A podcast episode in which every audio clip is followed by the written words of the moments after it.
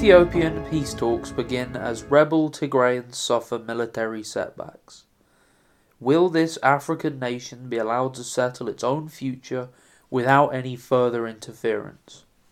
Negotiations between the federal government of Ethiopia and the insurgent Tigray People's Liberation Front began in South Africa on the 25th of October, as the latter's military defeat appears imminent. The civil war in Ethiopia started after the TPLF attacked a federal army base in November 2020.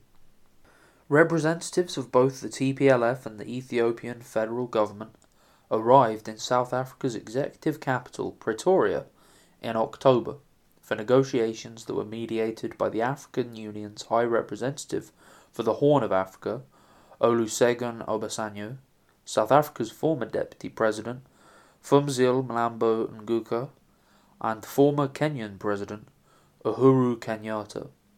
The civil war in northern Ethiopia appeared to be nearing its end after nearly two years, having begun on the 4th of November 2020 when the TPLF attacked an army base of the Ethiopian National Defense Force, ENDF, in Mekele, capital of Ethiopia's northernmost state of Tigray.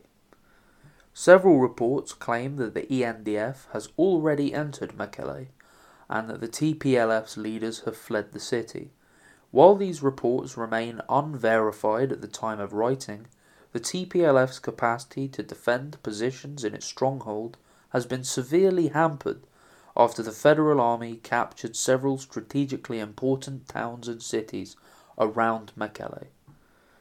Under the circumstances, the question remains whether the current negotiations will be peace talks or about an exit strategy for the TPLF, observed Kenyan journalist Karanja Gakuka, who has been following the developments closely. While reiterating that the ENDF will endeavour to avoid fighting in urban areas, a statement on the 8th of October by the Communication Service of the federal government confirmed that the ENDF has taken control of the towns of Shire, Alamata, and Korem without fighting in urban areas. Among the largest cities in the Tigray state Shire lies only 140 kilometers to Mekele's northwest and is equipped with an airport. Between 170 and 180 kilometers to Mekele's south are the towns of Korem and Alamata. Predicting that the capture of Shire was imminent, French journalist René Lefort, who takes pro TPLF positions, had tweeted on the 16th of October that once Shire was taken, the TPLF would no longer have the military capacity to prevent the ENDF from eventually reaching Mekele. The TPLF has been incapacitated essentially due to lack of munition, he asserted. With a military defeat thus appearing imminent for the TPLF, United Nations Secretary General Antonio Guterres raised the alarm that the conflict was spiraling out of control. The Ethiopian Prime Minister's National Security Advisor, Redwan Hussein, retorted by saying that the conflict was spiraling when being expanded to other regions. The TPLF has twice taken the war to Tigray's neighbouring regional states. Its first offensive beyond the border of Tigray came after the federal government declared a unilateral ceasefire on the 29th of June 2021 and withdrew from Tigray the troops it had ordered in soon after the TPLF's attack on its base in Mekele. The TPLF made rapid advances southward, stealing over 1,000 trucks from the World Food Programme and using them to transport Tigrayans, including child soldiers, who were allegedly conscripted under threat and used as cannon fodder in human wave attacks. During its assault on the neighbouring states of Amhara and Afar, the TPLF was accused of committing atrocities against civilians, including burning villages, the mass killing of civilians, and gang rapes. The TPLF had reached almost 200 kilometres from Ethiopia's capital, Addis Ababa, by the end of last year. At the time, the US government of President Joe Biden whose diplomatic maneuvers were all aimed at depicting Ethiopia's federal government as the aggressor, appeared to openly throw its weight behind the TPLF. On the 5th of November 2021, a ceremony was hosted in Washington, D.C. to inaugurate a new coalition against the federal government, comprising the TPLF and eight other armed groups, some of which were allegedly fictitious and created only on paper to amplify the apparent size of the armed opposition. But the TPLF's advances were reversed in spite of the foreign support it received, and in spite of what many Ethiopians perceived as the UN's partiality in joining with Western attempts to depict the federal government as the aggressor, while largely ignoring the TPLF's atrocities. The ENDF, along with the militias of Amhara and Afar regional states, drove the TPLF back to Tigray. However, Prime Minister Abiy Ahmed ordered his troops not to pursue the TPLF into Tigray. After encircling the TPLF inside Tigray by the start of this year, the federal government declared a ceasefire in March in order to enable the much needed flow of humanitarian aid. The TPLF reciprocated and the ceasefire held out till August. However, in August, the TPLF questioned the credibility of AU, which had been working to lay the basis for negotiations, and called for Western intervention instead. This happened shortly after envoys of the United States and the European Union met TPLF leaders in Mekelle. On the 24th of August, the rebel group resumed its warfare. The TPLF invaded the neighbouring state of Amhara once again, on two fronts. Its westward offensive aimed to open a corridor to Sudan, which is known to be supporting the TPLF, while the southward offensive was an attack on the strategic district of Raya Kobo, which borders Tigray to its north and Afar to its east. The highway between Mekelle and Addis Ababa passes through this strategically important district in Amhara's North Wollo zone.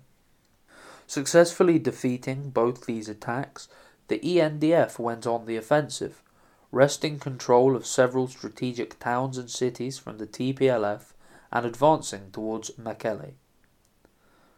Coming against the backdrop of a looming military defeat for the TPLF, Guterres's remarks about the conflict spiraling out of control provoked a quick response from Redwan Hussein, who pointed out that the conflict had in fact been spiraling when the TPLF was on the offensive in the neighbouring state. Now it's just being extinguished. Aid and services to follow soon, Hussein remarked. The Ethiopian GCS's statement on the 18th of October added that the government of Ethiopia is carrying out the necessary preparations and will coordinate with the relevant humanitarian agencies to provide humanitarian aid through these areas that have come under the control of ENDF, including via the Shire airport. Videos have since surfaced from ENDF controlled areas showing the distribution of food aid that had been apparently hoarded by the TPLF. The TPLF's denial of food aid to the families of those unable or unwilling to fight in the war against the federal government has been well documented. By the time the TPLF broke the ceasefire and resumed hostilities on the 24th of August, nearly half of the population in Tigray was in severe need of food aid, according to the World Food Programme. The situation in northern Ethiopia will come to an end, peace will prevail, we will not continue fighting forever, Prime Minister Ahmed said on the 20th of October, the day when the federal government accepted the African Union's invitation to take part in the peace talks in South Africa. He added, I believe that in a short period of time we will stand with our Tigrayan brothers for peace and development. On the 14th of October, US State Secretary Antony Blinken again referred to the TPLF as Tigrayan authorities and called on the ENDF, which is alleged to be receiving support from Eritrea, to cease their joint offensive. Repeating Blinken's insistence on a negotiated settlement, the European Council said in a statement on the 17th of October The European Union calls for an immediate halt to the joint offensives launched by Ethiopian National Defense Forces in collaboration with Eritrean Defense Forces and a full withdrawal of Eritrean troops from the sovereign territory of Ethiopia. While neither Ethiopia nor Eritrea have acknowledged the presence of Eritrean troops on Ethiopia's territory, the two governments do have a cooperation agreement. Eritrea has a considerable stake in ensuring that the TPLF is not resurrected. It was the TPLF which had led Ethiopia into a war with Eritrea while it ruled the country with the backing of the USA after coming to power in 1991. Opposition parties and free press had no space in Ethiopia under the TPLF's rule. After being deposed from federal power in 2018, Following massive pro democracy protests, the TPLF was reduced to the status of a regional party, in power in Tigray alone. It opposed the peace agreement signed between Eritrea and the new Ethiopian federal government led by Abiy Ahmed. This peace agreement was followed by a tripartite agreement for cooperation between Ethiopia, Eritrea, and Somalia. Historian and former Ethiopian diplomat Mohammed Hassan maintains that these agreements toward resolving the conflicts between the countries and people in the Horn of Africa undermine the ability of Western governments to pursue their interests by projecting military power. He therefore argues that the USA and the EU are using the TPLF as a proxy to reignite conflict in the region. Quote, the TPLF has taken away a convoy of 1,700 trucks from humanitarian organizations as well as from the government. These foreign powers didn't utter a word. A huge amount of fuel was robbed by the TPLF. These foreign governments didn't say anything to condemn the act of this terrorist organization, remarked Aregawi Berhe, chairperson of the Tigray Democratic Party. He added, They are doing this simply because the TPLF was a loyal servant of theirs, and they want to push the legitimate government of Ethiopia to accept the TPLF and give it a share of power, so that they will come again through the TPLF to execute their own selfish desires. While the USA and the EU have been calling on Eritrea not to intervene in this conflict, the Ethiopian diaspora demonstrated near the White House in Washington, D.C. on the 23rd of October, condemning US interference in the TPLF's favour. At a similar demonstration outside the EU Commission on the 20th of October, one protester held up a placard confronting the European Commission Vice President Josep Borrell, who recently provoked a controversy by referring to Europe as a garden and the developing world as jungle. The protesters' placard read, Joseph Borrell, don't forget that African lions live in the jungle.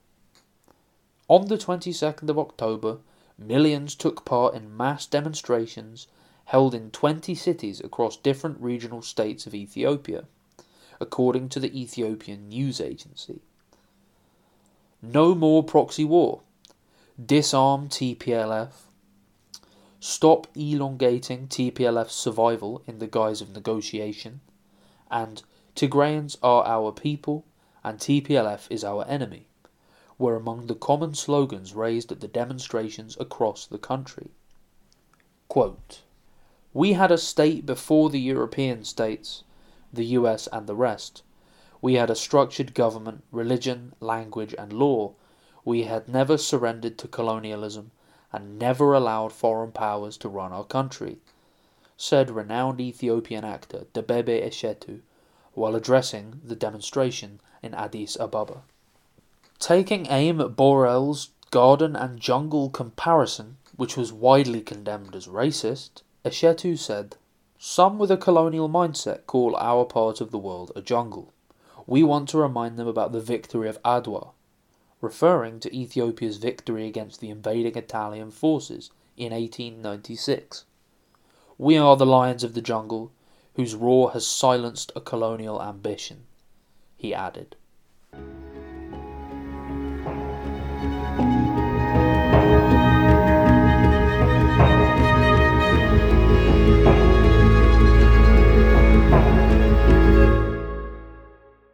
Thanks for listening to Proletarian Radio. We aim to bring you the best Marxist analysis on current affairs, revolutionary history, and theory. Do like, comment, subscribe, and share our content to help us reach the widest possible audience. We are a small organization with limited resources, and we need worker support if we are to grow and fulfill our mission. If you are able to make a one off or regular donation, no matter how small, please visit our website at thecommunists.org and register as a supporter.